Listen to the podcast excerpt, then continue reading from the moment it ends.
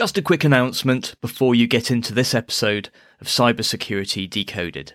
Our latest annual report is now available to download for free.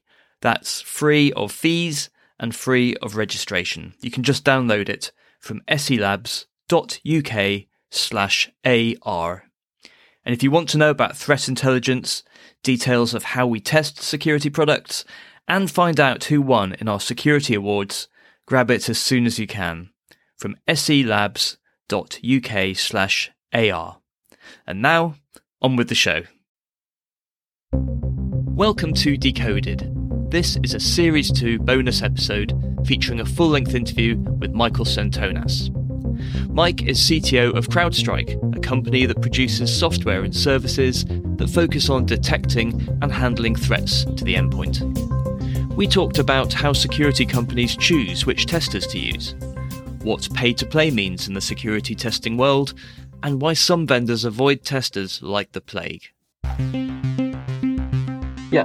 So, I mean, you're a large security company, you, are doing really well, you've got some major clients, um, and you're engaging in testing. So, you're obviously going to make judgments about who you work with. And obviously, we're very pleased that you're working with us. But how do you, in general, assess a test to see if it's going to be any use to you and your customers? Uh, it's a good question. I mean, at the end of the day, uh, the big thing for us is transparency, um, where when everybody knows what the rules are, when uh, it's not sort of a you know pay to play sort of test that's behind uh, the curtain, and then you just put out a result. Um, you know, we want to work with with testing centers. Uh, we use the test to build better products. At the end of the day, I'd rather be finding holes in the products that we we provide. I'd, I'd, rather find the gaps. I'd rather find the areas that we need to improve before an adversary finds them and uses it um, in, in a way that impacts one of our customers. So, transparent testing is key. Um, as you know, Simon, we do it all the time. We're, we're constantly testing our products every single day, and you know we challenge the team internally to to engage in all of the tests uh, we we focus on having a testing transparency page. So on our website, you can go and find out our results from from all the tests that we've done, and you can track us uh, over time. And I think that's really important. You made a, a slight offhand comment there about pay to play. I think this particular concept might be not that well known. Could you elaborate a bit more on what pay to play means when it comes to security testing? Well, I mean, there's testing that you can do that doesn't get published. You you pay the testing centers to uh, evaluate your product, and if you get a good result, you publish it. If you don't, you go back to the drawing board. You fix your product, and then you go again.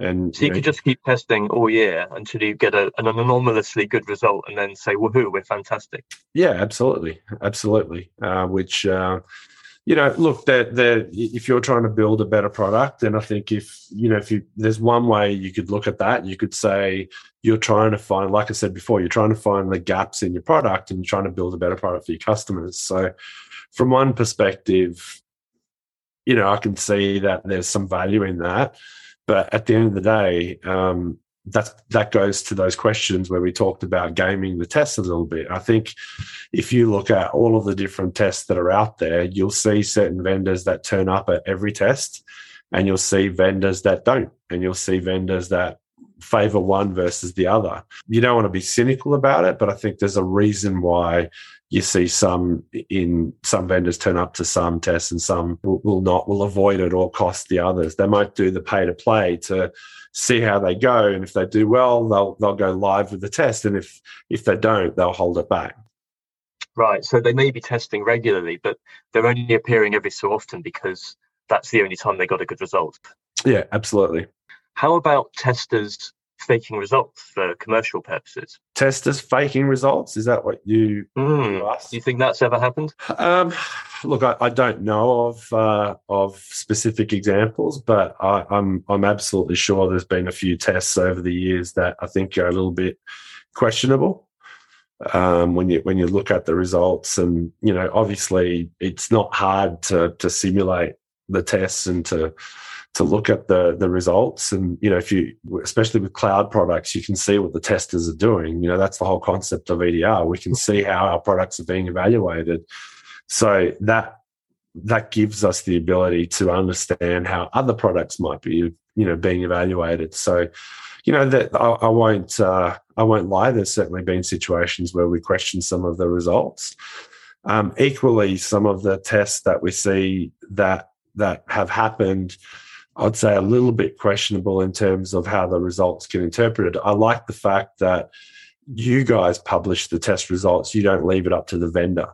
And I think there's a couple of examples where it's hard for the for the consumers of the test results to decipher the results when every vendor says they won the test. You might be alluding to um, to MITRE here because I know the MITRE guys get very frustrated that they do these tests and then every vendor reinterprets their results and say I won, and MITRE would say, well, there is no winning, but you know, it doesn't stop the certain vendors from from using the results in their marketing. Yeah, correct. Then look at and, and and we we look at the results, and you know we're proud of some of the ways that our product behaves in MITRE, and we'll call it out. So I'm not gonna I'm not gonna sort of shy away and say we don't do that. Of course we do that. Um, you know, but equally, uh, there's an example of um, you know testing real world attack end to end versus sort of log decoration. Can you put the word MITRE on, on a on a kill chain? Uh, that's the cynical part of me coming out, and you know, you kind of incentivized to behave a certain way, um, which I think you know we got to we're going to help people through that, which is, I think, super important. I, at the beginning of our conversation, I alluded to the idea that testing had a somewhat shady uh, reputation. Is that a perception that you've had over the years? Um, it has been. I mean, uh, uh the part that sort of frustrates me is that that you know uh, our vendors incentivized to operate a certain way. I mean, there's so much writing on this, right? At the end of the day, if your product performs exceptionally well, that directly correlates with sales. If your product tanks in these testing, then then people are going to be worried, right? Because a lot of organizations don't have the time, the resource, um, and, and, just the patience really to do these end-to-end testing. They don't have the the, the teams and the, the years of experience that you do and your team does as an example. So they rely on these tests. And I think, you know, over the years we've seen examples. You know, we we we know of tests in the past, some years ago, where there were some vendors that were detecting 100% of attacks. And that's because they were detecting 100% of all files as bad. No one was testing their ability uh, to, to, to decipher what's a false positive. Uh, so here you had these great marketing claims. We detect 100% of everything. Yeah, you do uh, detect 100% of everything, the good and the bad. How, how do you think testing will continue to evolve in the future? Where, where do you see this going? I think that it will evolve to incorporate more combinations of products. So, for example, even within one vendor, you can have an XDR solution where you've got endpoint protection, you've got uh, various network boxes in play. We're already doing that. Actually, we do XDR and NDR testing. Um, but increasingly, we're we're seeing clients, not vendors, but um, your customers, if you like, saying, "Can you evaluate our our configuration?" So that might be a combination of Microsoft um, Defender, it might be CrowdStrike Falcon, it might be some whitelisting added to that as well. And they're saying, have we done this right? Have we got everything covered? Do we need actually all of these things? So I think that it, it depends on the tester and what their business model is, but it seems to me there is a demand for a third party opinion on how things are set up rather than just should I buy this license or should I buy that license. Awesome. Yeah, I mean, look, I can say that would be uh, hugely beneficial for uh, for an organisation to to engage you guys to do that. Please subscribe, and if you enjoyed this episode, please send a link to just one of your close colleagues. And that's it. Thank you for listening, and we hope to see you again soon.